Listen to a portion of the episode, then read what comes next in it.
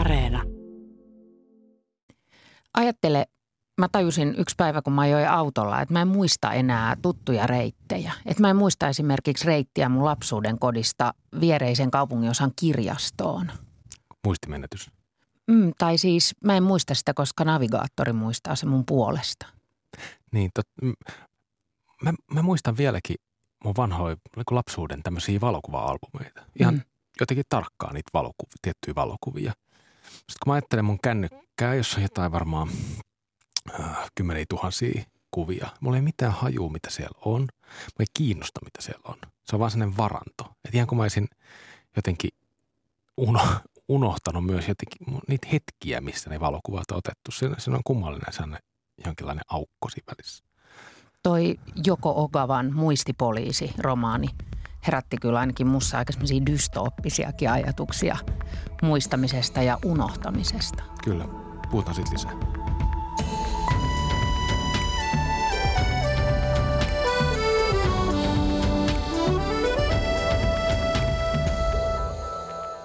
Tämä on Lukupiiri Tulusto et Kylmälä.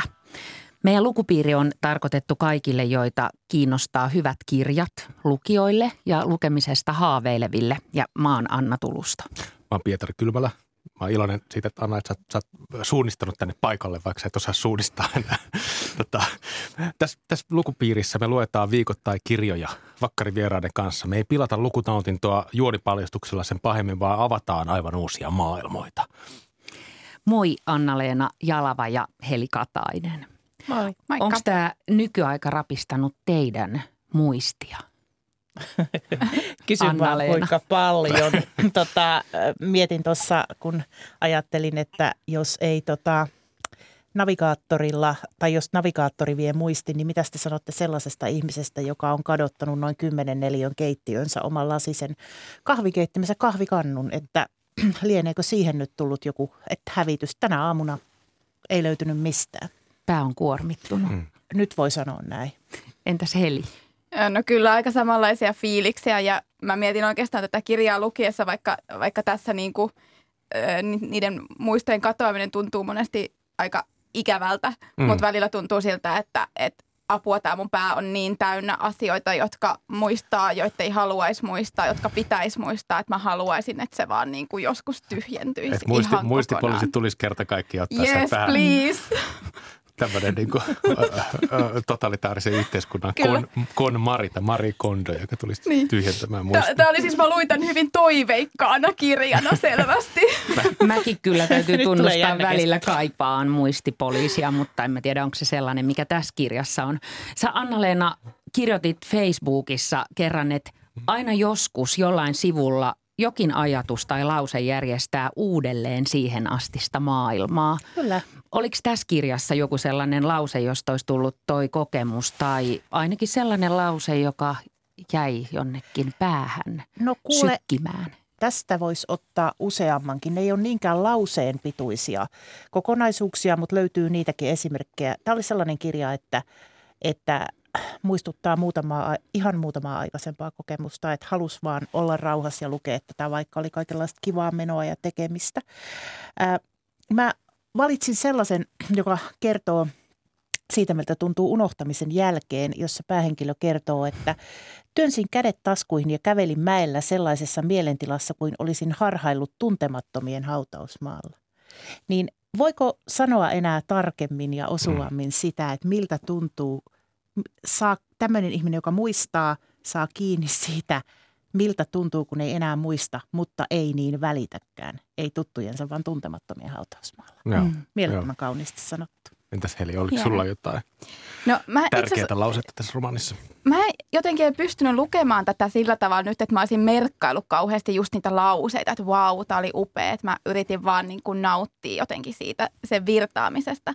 Mutta sitten mä kävin vähän läpi muistiinpanoja, että mitä olin tänne merkannut, niin täältä löytyi mun mielestä aika makea kohta. Ehkä tästä täytyy niin kuin lukea tämä edeltäväkin lause, joka ei sinänsä ole mitään ihmeellistä, mutta mun mielestä jotenkin se perässä tuleva lause on upea. Ja tämä liittyy siis semmoiseen tilanteeseen tuossa kirjassa, missä puhutaan niin kuin salahuoneeseen semmoisen niin kuin omatekoisen kuulokepuhelinsysteemin kautta. Kotitekoisilla kuulokkeilla jutellessamme Suppiloa piti siirtää vuorotellen korvalta suulle ja taas takaisin, joten hänen sanojensa ja minun sanojani välillä leijui pienen pieni hiljaisuus. Sen ansiosta arkipäisetkin keskustelut kuulostivat sanoilta, joita on lämmitelty hellästi toisen kielellä. Joo. Tämä oli ihana mun mielestä, semmoinen jotenkin lämpöinen, että tästä välittyi se, niinku, että se ihmisten välinen kontakti on kuitenkin tärkeää. Sellaiset tosi arkiset hetket, mitä itse asiassa tässä kirjassa aika paljon oli, niiden fiilistelyä. Joo, ja jotenkin tästä saat nyt hyvin kiinni jo näistä kahdesta, jotenkin tosi lämpimästä ja rauhallisesta lauseesta. Just toi Annaleena, mitä sä sanoit tuosta, että tämä kirja, että haluaa olla vaan rauhassa ja lukea. Ei tämä ole mikään sellainen niin kuin mega jännitysromaani, mikä niin kuin imasee mukaansa, mutta tässä on jotain semmoista niin kuin tosi rauhallista. Ja samalla aika jännittävää ja ajatuksia herättävää. Kiva, mulle tosi kiva lukukokemus. Tässä romaanissa Muistipoliisi, muistot alkaa kadota. Muistot linnuista ja ruusuista ja ruumiin osistakin lopulta. Ja samalla häviää ikään kuin myös nämä muistetut asiat. Tämmöinen salainen poliisi, nimenomaan tämä Muistipoliisi, suorittaa muistimetsästystä ja tekee kaikkensa, jotta kadonnut, se mikä on kerran kadonnut, se myös pysyy kadoksissa. Tämän kirjan päähenkilö on nuori kirjailija. Hänellä on elämässään jäljellä kaksi tärkeää ihmistä. Papaksi kutsuttu vanha mies, hänen tämmöinen perhetuttu, ja hänen kustannustoimittajansa, joka yhä muistaa. Tämä muistaminen on tässä yhteiskunnassa vaarallista, ja kirjailija sitten piilottaa oman kustannustoimittajansa talonsa salahuoneeseen. Ja kun muistot katoaa, niin katoaa myös sanat. Muistipoliisissa tämä päähenkilö kirjoittaa tai yrittää kirjoittaa romaania oman äänensä ja lopulta oman itsensä menettämisestä. Jokainen kirja kertoo menettämisestä. Sellaisista kirjoista lukijat pitävät, hän ajattelee. Tämä on siis dystopia, tämä romaani. Tämä on todellisuuden kauhukuva. Minkä takia tämä yhteiskunta, tämä perusasia, minkä takia tämä yhteiskunta haluaa pakottaa ihmiset unohtamaan asioita? Mä luulen, että se on paras keino kontrolloida ihmistä. Kun ajatellaan, että olipa miten totalitaristinen järjestelmä tahansa, niin se ei kuitenkaan voi päästä sun pään sisään ja miettiä sun ajatuksia sun puolesta. Mutta siinä tapauksessa, jos muistot viedään niin iso osa pään sisäisestä omasta, että en keksisi heti hirveän paljon tehokkaampaa keinoa. Kyllä. Se on kaikkein ominta. Juuri tuosta ajatuksesta niin kuin johdattelin itseäni niin kuin miettimään sitä, että kun muistothan on tavallaan niin kuin demokraattisia. Ja jotenkin demokratia tarjoaa vaihtoehtoja, ajattelun vaihtoehtoja. Ja sitten se totalitaristinen valtio haluaa, että niitä vaihtoehtoja ei ole. Ja sen takia muistot pitää poistaa, koska että ihmisille ei olisi niin kuin muistoja siitä, miten voisi olla toisin. Niin, kyllä. Miten kaikilla eri tavoilla asiat voisi olla. Saatteko te kiinni? Joo. Erittäin hyvin saa kiinni, kyllä. Tässä on joku sellainen niin kuin tosi klaustrofobinen tunnelma tässä romaanissa, ehkä just sen takia, että tästä tilanteesta ei näytä olevan poispääsyä. Että kukaan ei voi vastustaa tätä muistipoliisia. Että ne viranomaiset on semmoinen, se on niin kuin totalitaarinen ja totaalinen voima, joka vaan niin kuin hallitsee ihmisiä. Ja vaikka jonkinlaista semmoista vastustamista, semmoista arkista vastustamista ehkä niin kuin tapahtuu pientä vastarintaa, mutta että mitään vaihtoehtoa ei ikään kuin ole. Ja sitä tämä romaani aika hienosti ja monipuolisesti semmoisten niin sisäisten maailmoiden kuvaamisen kautta pystyy jotenkin niin erittelemään tosi jännällä tavalla. Joo. Mä mietin sitä, että mun vetoaa sellaiset kirjat, jossa niinku kuvataan elämää jossain tiukkaan säädellyssä yhteisössä ja sitten niinku sellaista kapinointia niitä sääntöjä ja normeja vastaan. Että tavallaan tämä kirja on niinku vähän sitä, mutta se kapinahan oikeastaan niinku aika vahvasti niinku loistaa poissaolollaan. Että sitä on hyvin vähän loppujen lopuksi, että on niitä pieniä tekoja. Mutta tämä tuntuu enemmänkin sellaiselta kirjalta, että niinku jotenkin tässä hiljaisesti ja passiivisesti mukaudutaan siihen tapahtumien kulkuun, että sitä ei voi muuttaa. että se on sellaista tietyllä tavalla niin kuin jotenkin fatalistista niin kuin ajatusta elämästä, että tämä on niin kuin se kohtalo, mä en voi tehdä tälle yhtään mitään. Ja sitten mä mietin, että vaikka mä tykkään sellaisesta niin kuin kapinoimisesta, niin ehkä sitten mä tykkään kuitenkin myös tällaisesta alistumisesta, kun se kirjoitetaan näin hienosti kuin tässä kirjassa. Niin, kyllä. Toi oli todella mielenkiintoista, mitä sä sanoit tuosta kapinoimisesta, että se loistaa poissaolollaan, koska mun tunteisiin vetos paljon enemmän tämä tällainen äärimmäisen vähäeleinen. Ei stoalainen, ei ole oikea sana, mutta semmoinen... Japanilainen. Japanilainen, ehkä en tunne japanilaista kulttuurin sisältäpäin, mutta se sellainen, että ihmiset toteavat, että no ei se nyt niin tärkeää ollutkaan, jos joku oli ollut... lintujen omistaja, niin linnut päästettiin menemään ja seuraavaksi löydettiin uusi ammatti ja ei oltukaan enää lintujen kasvattajia tai ruusujen kasvattajia tai mitä ikinä. Että jotenkin miten paljon vähemmän tehokas tämä olisi ollut, jos ilmaisut olisi ollut jotenkin kamalan väkeviä tai aggressiivisia tai muita.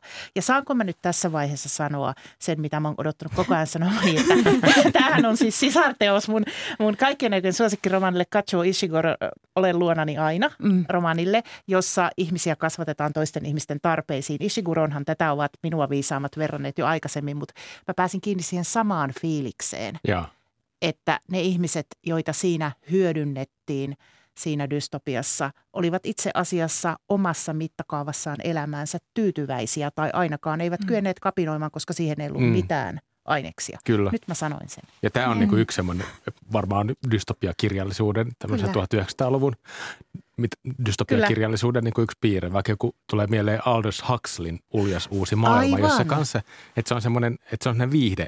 Todellisuus. Mun täytyy vielä lukea toi. Mua hävettää, mutta tämä klassikko on lukematta. Se on ihan hyvä kirja. ei mun mielestä niinku mitenkään ihan hyvin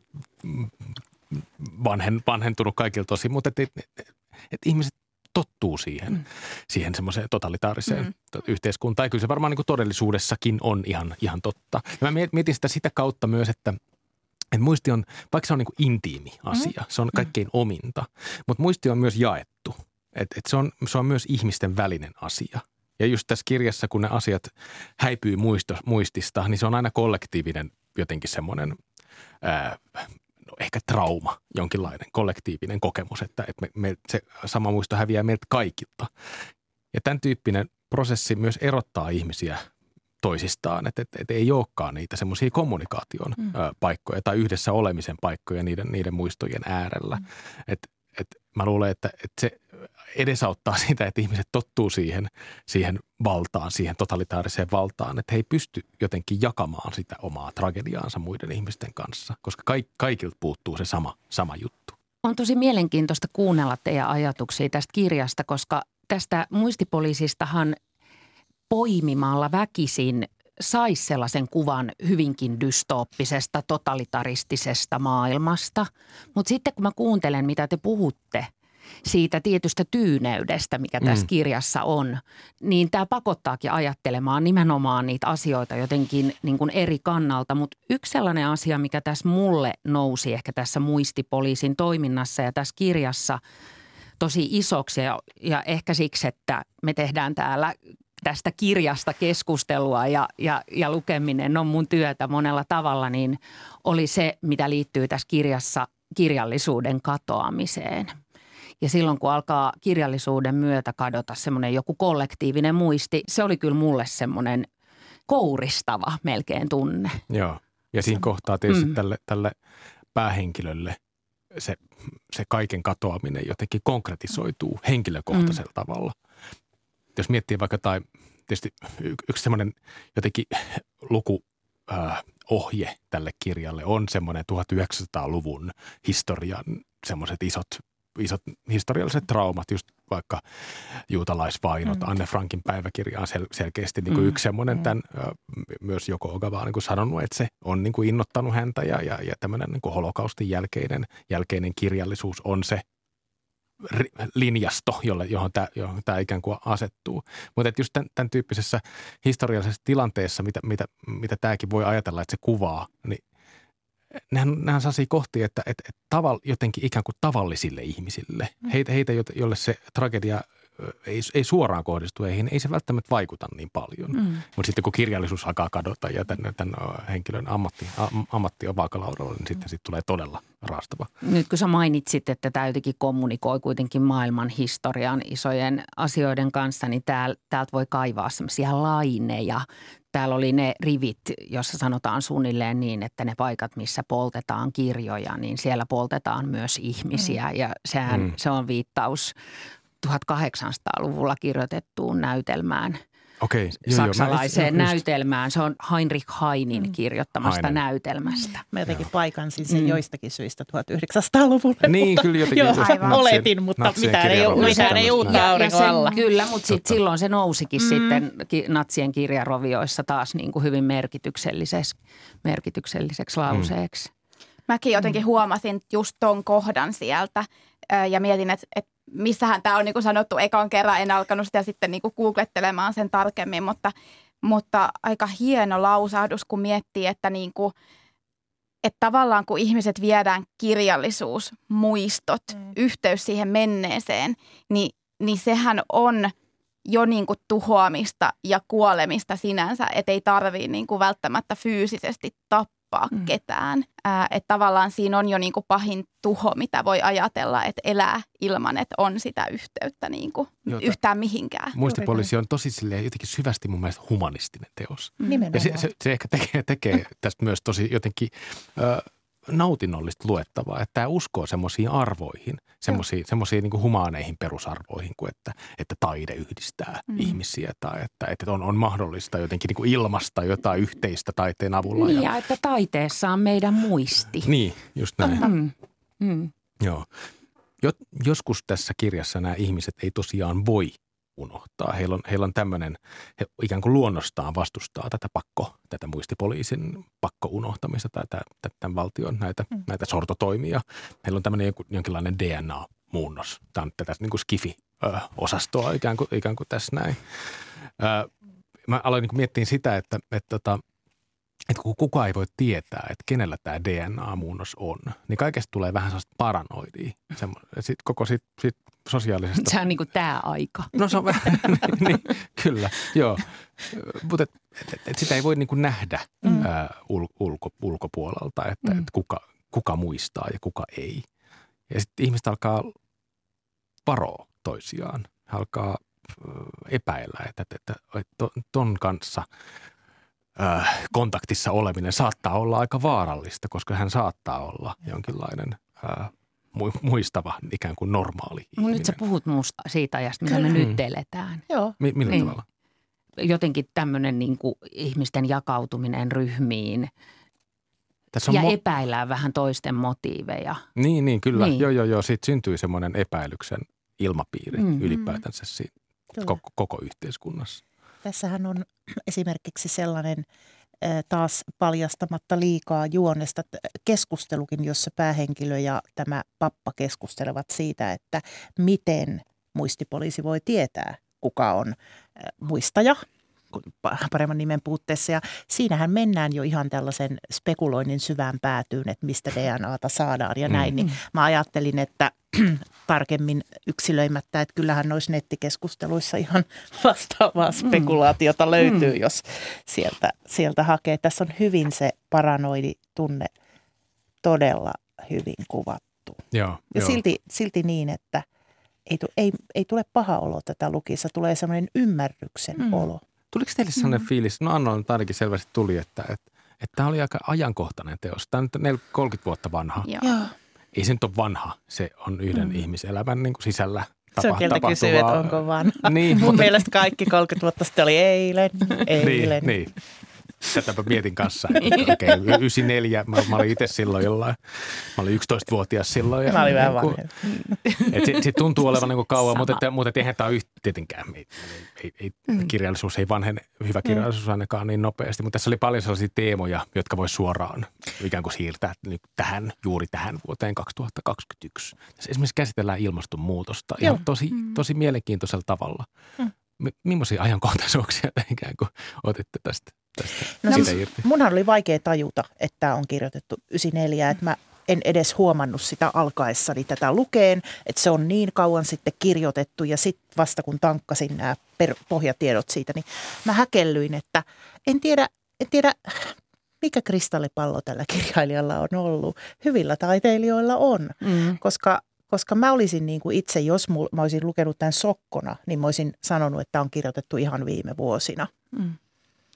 Ja tässähän ei oikeastaan ollut mun mielestä mitään semmoista niin kuin jotenkin konkreettista, joka sijoittaisi tämän mihinkään tietylle aikakaudelle. Että oli hyvin niin kuin ajaton ja vailla sellaista paikkaa myöskään, vaikka me tiedettiin, että me oltiin jossain saarella, mutta tai kirjan henkilöt olivat, emme me olleet. Mutta kyllä mekin melkein. Kyllä me minä ainakin vähän jo olin.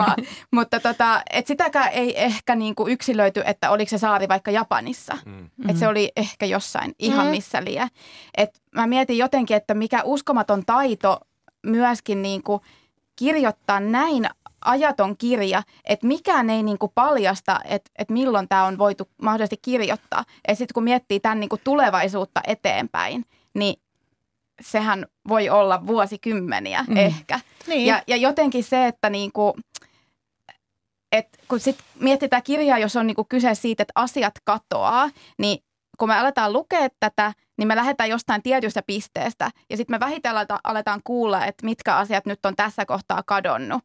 Mutta me ei tiedetä, että mitä on kadonnut ehkä ennen sitä, kun mistä tämä kirja niinku lähtee liikkeelle. Et ei esimerkiksi voida tietää, että onko vaikka puhelimet kadonnut, mikä niinku pistäisi meidät sitten johonkin niinku tiettyyn ajankohtaan ehkä. Että tämä on aika nerokasta. Tietysti toi ikään kuin toi onkalomaisuus, tämmöinen niinku huokosuus, mikä tässä tämän romaanin kuvaamassa todellisuudessa on.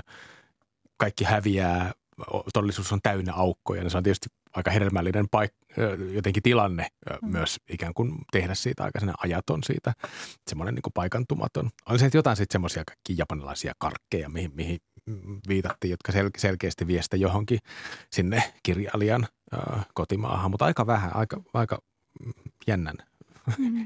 Jännä skifi-juttu, joka ei ole yhtään skifiä, jossa oli aika paljon sellaisia nostalgisia ja menneeseen viittauksia menneisyyteen. Joo, ja mä rupesin oikein miettimään mitä eli sanoa, että totta, että siinähän olisi voinut kadota jo aiemmin vaikka mitä. Mä muistan, että siinä oli yhdessä kohti pieni viittaus siihen, että siihen aikaan, kun katosi se, että pystyttiin menemään, että lautta katosi, että pystytään menemään tämän saaren ulkopuolelle johonkin. Silloin mä ymmärsin, että niin totta, että aiemmin on ollut yhteydet muuhun maailmaan, mutta tavallaan ei mitään sellaista, mikä olisi pistänyt sen johonkin tiettyyn vuosikymmeneen. Mä en oikeasti edes tullut ajatelleeksi miten hienosti se on tehty. Mulle tulee aina helposti kylmät väreet. Mulle tuli jotenkin kylmät väreet siitä, mitä sä Heli sanoit, myös tästä ajattomuudesta. Jotenkin, kun sä yhtäkkiä pyyhkäsit mun ajatukset jonnekin kauas tulevaan. Että me ensin lähdetään miettimään sitä, että on kirjoitettu 27 vuotta sitten tämä kirja, mutta kun tämä toimisi jossain mun kuvittelemassa tulevassa myös. Mähän en tiedä, mitä tulevaisuus tuo, mutta se tuntuisi jotenkin ajankohtaiselta. Mä haluaisin lukea teille yhden virkkeen, joka toi mulle ihmeellisen jysäyksen mun päähän. Tämä liittyy siihen, että tämä kirja kuvaa luonnontuhoa. Vaikka kuinka odotimme, kevät ei tullut. Jäimme loukkuun lumen keskelle yhdessä kalentereidemme tuhkien kanssa. Ja tätä on edeltänyt se, että kalenterit on kadonneet ja sitten katoo myös vuodenajat. Markus Juslin on muuten suomentanut tämän ja tosi hienosti onkin. Hän on yksi niitä harvoja Japanista kääntäviä suomentajia. Tätä mäkin olin sanomassa, että kun nyt ihan toi mun japani, niin ei kovin sujuvaa ole. Toki perusasiat ymmärtäisin, että tämä on täytynyt olla todella haastava työ kääntää ja miten onnistunut. Kyllä, kyllä. Joo. Mutta tuosta luonnontuhosta, se on mun mielestä tosi kiinnostava teema. Se ei ole mitenkään sellainen niin kuin, kauhean julkilausuttu asia tässä näin, mutta tämä lähtee liikkeelle semmoisesta tilanteesta, jossa linnut on unohtunut. Ja tämän päähenkilön isä on sattunut olemaan lintutieteilijä, että se liippaa paljon niin kuin hänen henkilökohtaista elämäänsä. Mutta mun mielestä tuossa on niin kuin joku mun on jotenkin mitä siinä oikein tapahtuu? Että luonto alkaa ja myös niin kuin ympäristö alkaa jotenkin hapertua ja unohtua. Se sitoo sen luonnon tuhon ja sitten niin kuin yhteiskuntajärjestelmä jotenkin tosi tiukasti yhteen. Sitä ei mitenkään eritellä sen kummemmin, mutta mun mielestä tässä on joku sellainen niin kuin tosi iso ekokriittinen sanoma tai teema. Hauskaa, kun sä sanoit, että linnut on unohtunut, koska niinhän tässä käy, että ne katoaa ja sitten ne unohtuu. Ja sitten kun ne asiat, konkreettiset asiat katoaa, niin ne merkitykset unohtuu ja katoaa samalla. Niin, katoaminen ja unohtaminen on niin kuin sama asia tässä tietyllä tavalla. Joo, ja sitten ajattelin tässä juuri tuon Pietarin alustuksen innoittamana, että samalla tavalla niin siinähän on ekokriisin koko kuva, että tuhoutuminen siirtyy lopulta ihmisiin itseensä. Niin kyllä. Et se on aika hienosti piirretty viiva. Vau, mitä ajatuksia. Ensin Pietarilta ja sitten Annaleena jatkaa. Upeeta. Mä palautan meidät arkisesti maan pinnalle. Olisiko joku vitsi tähän väliin? Teille vähän ranskalaisia viivoja tästä kirjailijasta, koska teki mieli selvittää, että kuka Yoko Ogawa on. Sen takia, että häneltä on itse asiassa suomeksi käännetty vain 2 kirjaa. Tämä Muistipoliisi, jonka Markus Juslin on hienosti kääntänyt, ja sitten semmoinen kirja kuin Professori ja taloudenhoitaja. Siinä on eri kääntäjä, Antti Valkama. Mutta hänhän on siis julkaissut yli 40 teosta noin 30 vuodessa Japanissa, ja hän on niin kuin suuri kirjailija siellä. Syntynyt 1962 ja Pietari mainitsikin Anne Frankin päiväkirjan tässä. Ogawa on kertonut, että siellä on kotonaan hylly, joka käsittää vain Anne Frankista ja holokaustista kertovia teoksia. Professori ja taloudenhoitaja romaanista, joka on myös suomennettu, niin on tehty myös elokuva ja siinäkin on teemana muisti. Ja mä itse asiassa haluaisinkin puhua teidän kanssa, Pietari ja Heli ja Annaleena, vielä vähän tarkemmin muistista ja muistamisesta, siitä miltä niin kuin muistaminen tuntuu ja miten sitä tässä kirjassa kuvataan. Tässä kirjassa sanotaan, että on kuin muistini pinta väreilisi vaikkakin hieman ja kuunnellessani tarinoita kadonneista asioista minun täytyi piiskata väkisin tiettyä hermostoni kohtaa. Jostain syystä nämä asiat oli mulle ihan semmoisia lumoavia. Mua on kyllä aina kiinnostanut se, että miten muisti toimii. Luitteko te tästä kirjasta tällaisia asioita? Joo. Mä ehkä keskityn aika paljon siihen, että miten ihmiset suhtautuu siihen, kun asiat katoo ja sit heidän muististaan. Että ensin jotenkin se konkreettisesti katoaa se esine tai asia ja sitten se täältä muistista ja se koko käsite katoaa maailmasta. Niin se oli jotenkin kiehtovaa, että miten he jotenkin tuntui tietävän, että miten nyt sitten toimitaan, että nyt yhtäkkiä nyt nämä linnut sitten katoaa ja kaikki vaan tiesi, miten toimii. Siinä oli myös sellainen tietynlainen vääjäämättömyys, että tässä nyt edetään kaikessa rauhassa kohti sitä tuhoa. Ja nyt kun tämä katoo, niin me tiedetään, mitä tehdään. Ennenkin on selvitty. Niin, joo. Vaikka hatut häviää, niin hatun takia sitä tulee saman tien, mikä sateenvarjon tekijä. Niin. Ja se oli ihan selkeä homma, että ei sille mitään voi. Ja mä ehkä, jos vielä saa vähän palata siihen totalitarismiin, mitä tuossa alussa sivuttiin, niin mä mietin, että jotenkin, vaikka itse onneksi en ole elänyt semmoisessa yhteiskunnassa, niin tuntuu jotenkin tosi luonnolliselta se, että se kapina tavallaan puuttuu ja sen sijalla on ehkä tämmöinen tämä on mukautuminen, että meiltä viedään asioita, mutta jotta voi selviytyä, niin siihen vaan täytyy mukautua. Että ei ole muuta vaihtoehtoa, eikä voi vaipua epätoivoon, koska sitten se epätoivo estää sen selviytymisen. Toi on myös mielenkuva. Mm-hmm. Myös mieli on hirveän mukautuvainen. Mm-hmm. Vaikka se vietäisi muistoja, ihan silleen ronkittaisi sitä, syntyisi aivovamma, niin silti mieli jotenkin mukautuu siihen tilanteeseen ja pystyy ikään kuin jatkamaan elämistä. Ja meidän ruumis myös, että vaikka multa vietäisi vasen käsi, niin mä pystyisin elää ihan hyvin ja varmasti sopeutuisin siihen uuteen 1,5 vuotta meiltä leikattiin lähes kaikki sosiaaliset suhteet ihan tosta vaan ja tässä ollaan. Ehkä vähän traumatisoituneina, mutta silti hengissä, puhekykyisinä. Niin, no totta. Niin. hirveän terapeuttista. Mua oikeastaan ärsyttää, että mä käytän tätä sanaa, koska mä ajattelen, että kirjallisuuden ei tarvitse toimia minun terapeuttinani, vaan sillä on todella monta muuta roolia, mutta hirveän terapeuttista kuunnella teitä, koska mulle tuli monta kertaa tätä lukiessa jotenkin aika semmoisia, mä sanoinkin tuossa alussa, vähän semmoisia niin kuin ahdistuneitakin tunteita siitä muistamisen ja unohtamisen suhteesta. Siinä kirjassa on sellainenkin kohta, jossa jotenkin pohditaan sitä, että jos ei ole menettänyt mitään sydämessään olevia asioita, muistoja. Tässä viitataan hirveän usein muuten sydämeen. Kun mä ajattelen, että mulla muisti on päässä. Joo, se ei ole mulla sydämessä välttämättä, mutta tämä on vähän tämmöinen romanttinenkin ehkä osittain. Mutta tällaiset hetket jotenkin siitä, että saako ihminen unohtaa. Nämä pisti mut ihan siis pääni pyörälle suorastaan välillä.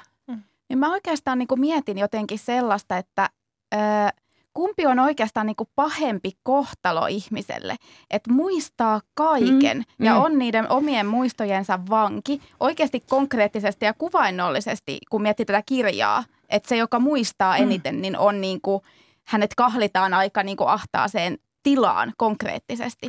Vai sitten onko niin kuin parempi unohtaa ja kadota? Onko silloin oikeastaan niin kuin enemmän, että milloin on eniten vapaa tietyllä tavalla?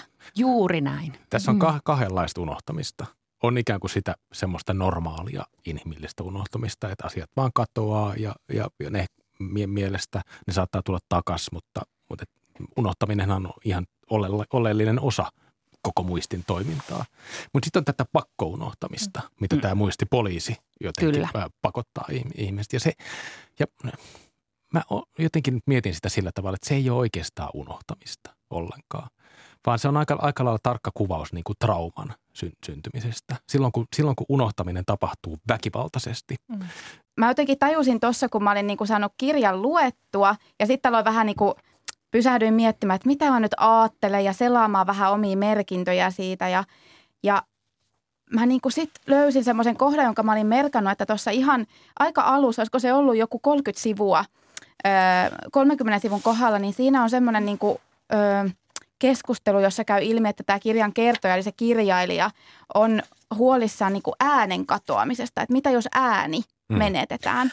Ja sitten mä aloin jotenkin miettiä, kun tämä kirjoittaminen tuli niin isoksi osaksi tätä kirjaa niin kuin loppua kohti koko ajan enemmän ja enemmän, niin sitten mun tuli semmoinen ajatus, että sehän miettii siinä samalla tietysti sitä, että se ääni on meidän konkreettinen puheäänemme, mutta sitten se on myös se kirjailijan ääni. Ja sitten niinku vau, että tässä niinku hienosti puhutaan niinku jotenkin mun mielestä sen kirjailijan äänen ja identiteetin kadottamisesta ja sitten niinku myöskin sen niinku oman konkreettisen äänen, puhekyvyn. Kyllä, tuossa ollaan siis taiteen ytimessä. Wow. Niin tässä pakko sanoa, että tässä kirjassahan on, tämän kirjan sisällä kirjoitetaan kirjaa, niin kuin Pietari taas taisi sanoa jo tuossa alussa. Kaikki me otettiin muuten kirjat esille. Totta, ja ruvettiin tutkimaan tätä. Heli sanoi ton joukossa, se oli tosi lähelle sitä kohtaa, jota mä itse olin. Se on ehkä jotain näistä ajatuksista, että tuntui, että jos sen sanoisi ääneen, se voisi oikeasti käydä toteen. Mitä tapahtuu, jos sanat katoavat? Mutta kylläpä tämä on siis kirja, joka saa myös lukemisen jälkeen itseni esittämään itselleni monia kysymyksiä siitä, että mistä tämä kertoo. Kyllä. Me kysyttiin Lukupiiri Tulusto et Kylmälä Instagramissa, että millaisia dystopioita ihmiset tykkää lukea. Ja aika monelta tuli semmoinen vastaus, että sellaisia, jotka vois oikeasti tapahtua. Että sen dystopian pitää olla jotenkin tarpeeksi lähellä. Tämmöisen todellisuuden kauhukuvan pitää olla tarpeeksi lähellä, jotta se on vetävä ja jotta se on tietysti uskottava. Ja mun mielestä tässä Yoko Ogawan kirjassa tapahtuu just tälleen. Tässä on tästä keskustelusta hyvin selville, että tässä on hirveästi tämmöisiä tarttumapintoja, hirveän arkisia asioita ja hirveän niin kuin meidän ikään kuin todellisuuteen ankkuroituvia asioita. Mä mietin sitä, että mitähän niin kuin ihmiset, jotka vaikka paljon lukee dystopioita, niin tykkää tästä kirjasta, koska itse täytyy sanoa, että on jonkin verran lukenut, mutta ei se ole ehkä itselle semmoinen niin kuin lajityyppi, mitä välttämättä aina pyrin lukemaan paljon. Niin mä mietin, että niin kuin, voiko joku ehkä kokea, että että kun tämä oli niinku pinnalta niin kauhean niinku rauhallinen ja tyyni. Kaunis.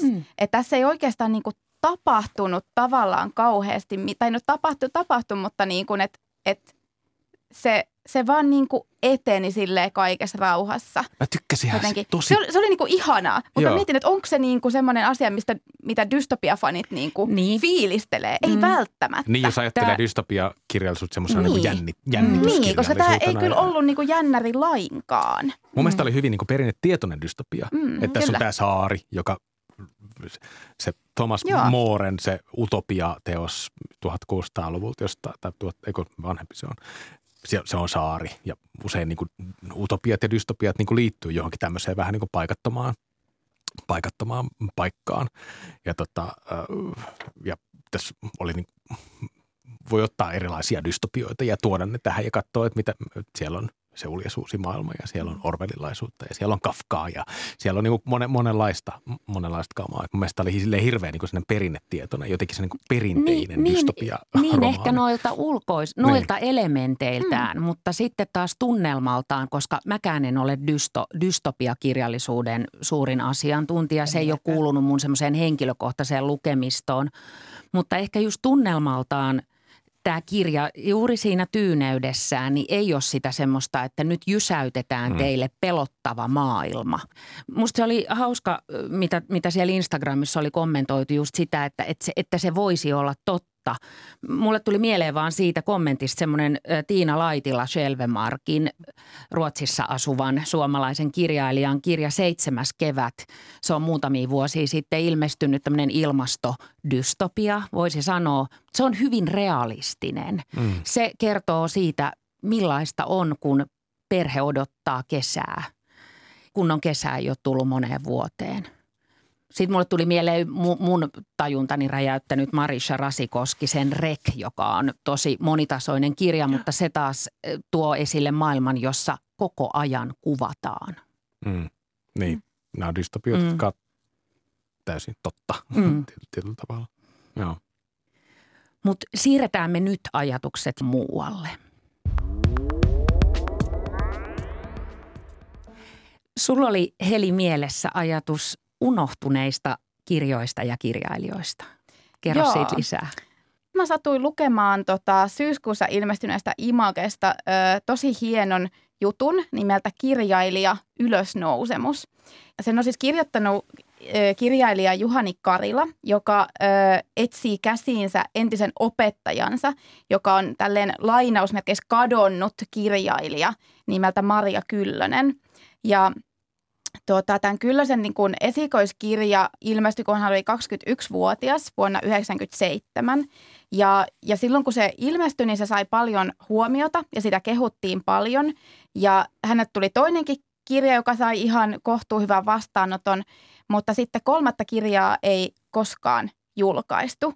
Ja sitten vähitellen Kyllönen niin kuin katosi julkisuudesta ja unohtui ihmisten mielistä. Ja tämä juttu on tosi hieno, koska siinä niin kuin käsitellään sitä häpeää, mitä tämä kirjailija koki, kun hän ei pystynytkään julkaisemaan. Hänen teostaan ei haluttu julkaista.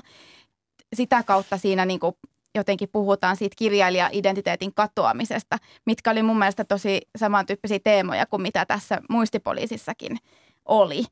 Voitaisiin tosiaan jutella siitä, että millaisia unohtuneita tai pimentoon jääneitä kirjoja meille tulee mieleen tai kirjailijoita nyt sitten? Mä näen, että Annaleena ja Heli, teillä on ehkä mahdollisesti jotain kirjoja jopa mukana. Meillä on mukana. Aina kirjoja mukana useampi.